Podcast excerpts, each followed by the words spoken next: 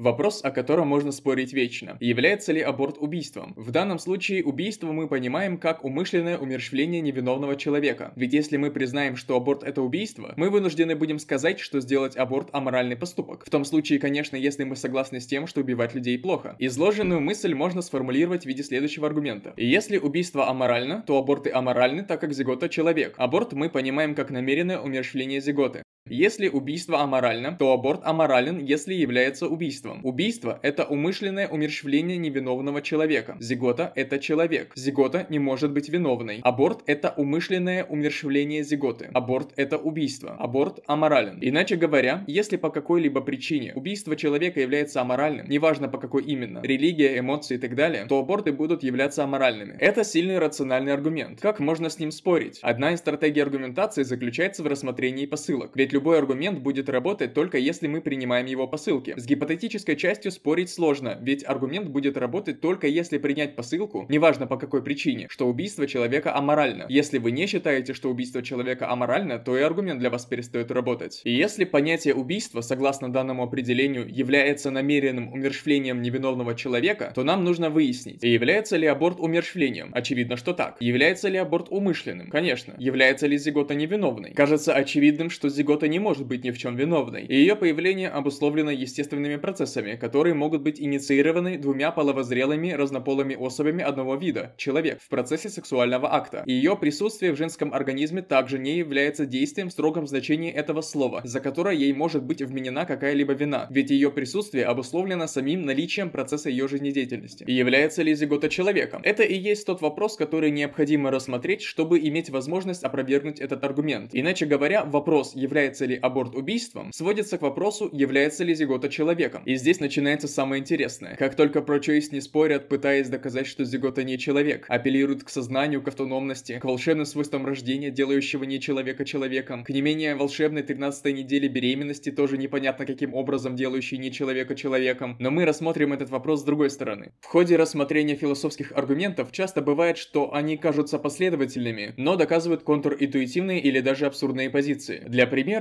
возьмем классический аргумент в пользу жесткого детерминизма. Все человеческие действия – это явления природы. Все природные явления имеют причину. Если есть свобода воли, то есть свободные действия. Если есть свободные действия, то у них нет причины. Свободы воли нет. Но этот вывод кажется нам удивительным, ведь мы имеем опыт предпочтения одних действий другим. Мы можем выбрать выпить чай или кофе, завести собаку или кошку, прийти на работу пораньше или позволить себе опоздать на 5 минут. И отсюда Джон Вудс, автор работы Paradox and Paraconsistency, Лейбницы формулирует так называемую основную проблему философии. Она звучит следующим образом. Контринтуитивное заключение, высказанное в последовательном аргументе, можно понять двумя путями. Как озвучивание контринтуитивной истины или как контрпример к собственным посылкам. Иначе говоря, контринтуитивное заключение можно понять как пример, опровергающий истинность посылок, из которых данное заключение следует. И если рассматривать аргумент в пользу жесткого детерминизма, то мы можем сказать, что свобода воли есть, так как мы наблюдаем ее на практике или иным образом ее обосновываем а значит как минимум одна из посылок в этом аргументе ложна. Эту мысль можно выразить следующим образом. Если свобода воли есть, значит ложно, что у всех явлений природы есть причина. Представим в виде аргумента. Если есть свобода воли, то есть свободные действия. Если свободные действия есть, то у них нет причины. Все человеческие действия – это явления природы. Если все явления природы имеют причину, то нет действий, которые не имеют причину. Не все явления природы имеют причину. Вернемся к аргументу про аборты. Заключение мнение аборты аморальны в ряде сообществ кажется контринтуитивным. Век превалирующих либеральных ценностей кажется ненормальным осуждать женщину, совершающую аборт в случае нежелательной беременности. И если мы примем данную точку зрения как указание на источник моральных знаний, то выходит, что заключение аборты аморальны в некоторых случаях является ложным, а значит выводится из ложных посылок. Гипотетическая часть аргумента не может быть рассмотрена как ложная, так как необходимо признать ее истинной, чтобы аргумент был рабочим. Значит, ложной является другая посылка. Аборт это убийства, для рассмотрения которой, как мы выяснили, нужно выяснить, является ли зигота человеком. Для наглядности этот аргумент можно перевернуть и внести положение аборт не аморален как условие в гипотетической посылке. Если аборт не аморален, а убийство аморально, то аборт не является убийством, так как зигота не человек. Представим в виде аргумента. Если аборт не аморален, а убийство аморально, то аборт не является убийством. Убийство – умышленное умерщвление невиновного человека. Аборт – умышленное умерщвление зиготы. Умышленное умерщвление зиготы зиготы не является умышленным умершлением невиновного человека. Зигота не является невиновным человеком. Зигота не может быть виновной. Зигота не является человеком. Иначе говоря, если по какой-либо причине аборты не являются аморальными, а убийство является аморальным, то аборт не может считаться убийством, так как не является аморальным поступком, из чего следует, что зигота не человек. И что самое интересное, в данном случае, чтобы аргумент был рабочим, нам нужно принять посылку, что аборты не являются аморальными, точно так же, как нам нужно признать, что убийство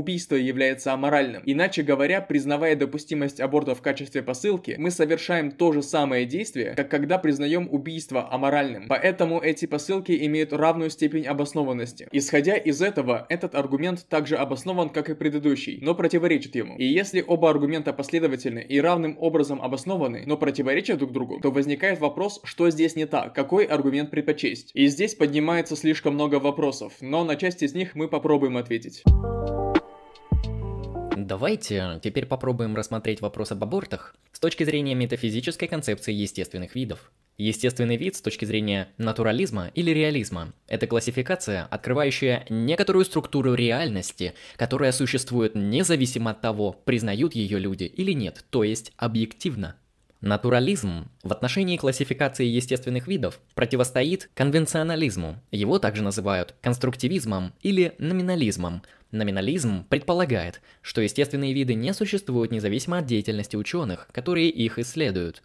Кажется, что ученые действительно создают и применяют систему классификации, исходя из видовых различий. Однако номиналист будет отстаивать свою позицию о том, что деятельность ученых – это такой же вид деятельности, наряду с любыми другими видами деятельности, например, деятельности поваров, игроков в доту, рэперов, сантехников, религиозных сектантов и, может быть, даже философов. Номиналисты отрицают, что любая из наших классификаций, в том числе и научных, в сущности является привилегированной формой классификации.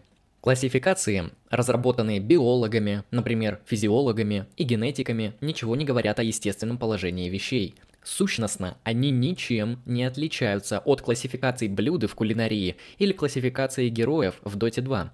Жесткий номинализм утверждает, что не существует никаких естественных делений видов – а различия и схожие черты, которые выделяют ученые, мы сводим к признакам только из-за того, что нам так удобнее. На примере аналогии можно сказать, что разница в гендере носит не биологический, а социальный характер. Ровно такое же отношение номиналисты имеют к естественным видам. Химические элементы, биологические виды, популяции, кварки, нейроны, бозоны и молекулярные структуры – все они просто придуманы учеными в ходе их работы. Основное положение теории номинализма говорит о том, что естественные виды создаются нами, а не открываются. Естественные виды, такие как, например, биологические, химические и физические классификации, зависят от людей и их деятельности в обществе. Проще говоря, естественные виды – это определенные конвенции, изобретаемые в результате деятельности ученых, которые классифицируют различное положение вещей. Давайте перейдем к рассмотрению нескольких гипотетических суждений. Первое. Если естественные виды – это конвенции, изобретаемые в результате деятельности ученых, которые классифицируют различные положения дел, то биологические классификации – это конвенции, изобретаемые в результате деятельности ученых, которые классифицируют различные виды, популяции и особи животных. Второе. Если естественные виды – это конвенции, изобретаемые в результате деятельности ученых, которые классифицируют различные положения дел, то ложно, что естественные виды – это реально существующие объекты в природе. Третье.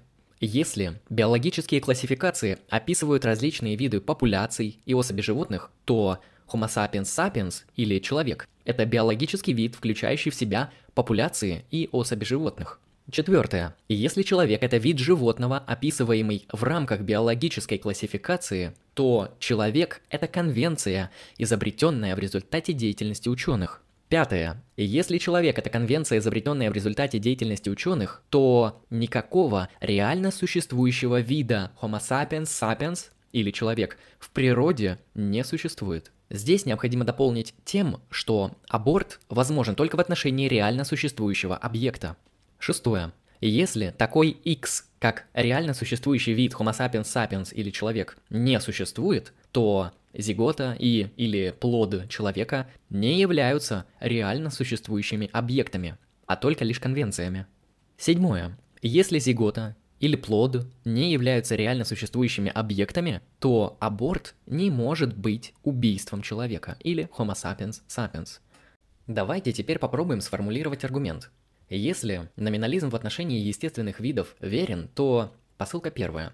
Естественные виды – это конвенции, изобретаемые в результате деятельности ученых, которые классифицируют различные положения дел. Посылка вторая. Ложно, что естественные виды – это реально существующие объекты в природе. Посылка третья. Биологические классификации описывают различные виды, популяции и особи животных. Посылка четвертая. Homo sapiens sapiens – человек. Это биологический вид, включающий в себя популяции и особи животных.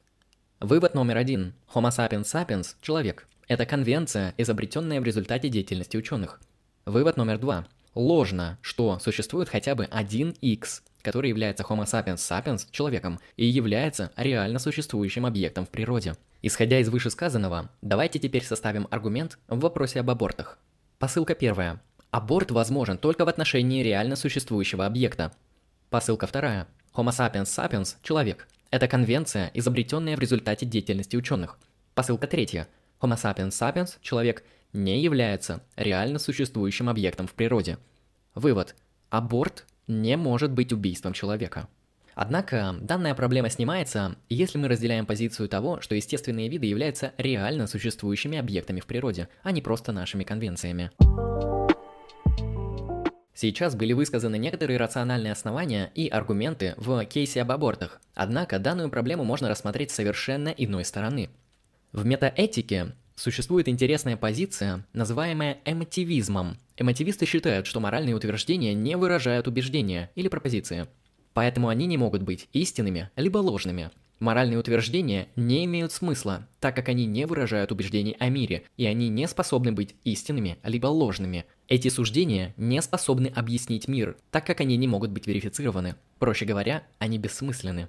Согласно Айеру, любые моральные суждения – это просто выражение эмоций. Суждение «неправильно совершать аборты» равносильно суждению «мне не нравится, что кто-то совершает аборты».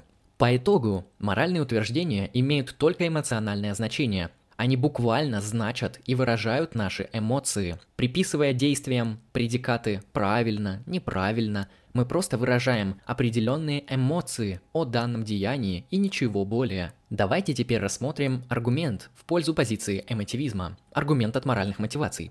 Посылка первая. Убеждения сами по себе никогда нас не мотивируют. Посылка вторая. Моральные суждения обязательно нас мотивируют. Вывод. Моральные суждения не являются убеждениями. Это основной аргумент в пользу эмотивизма, исходя из сущности моральных мотиваций. Как видите, дорогие зрители, тема достаточно неоднозначная и представляет скорее философский, нежели практический интерес. В этом видео мы постарались показать, какие можно использовать аргументы в пользу моральной приемлемости абортов, участвуя в рациональной дискуссии. Подписывайтесь на канал, ставьте лайки и спасибо за внимание.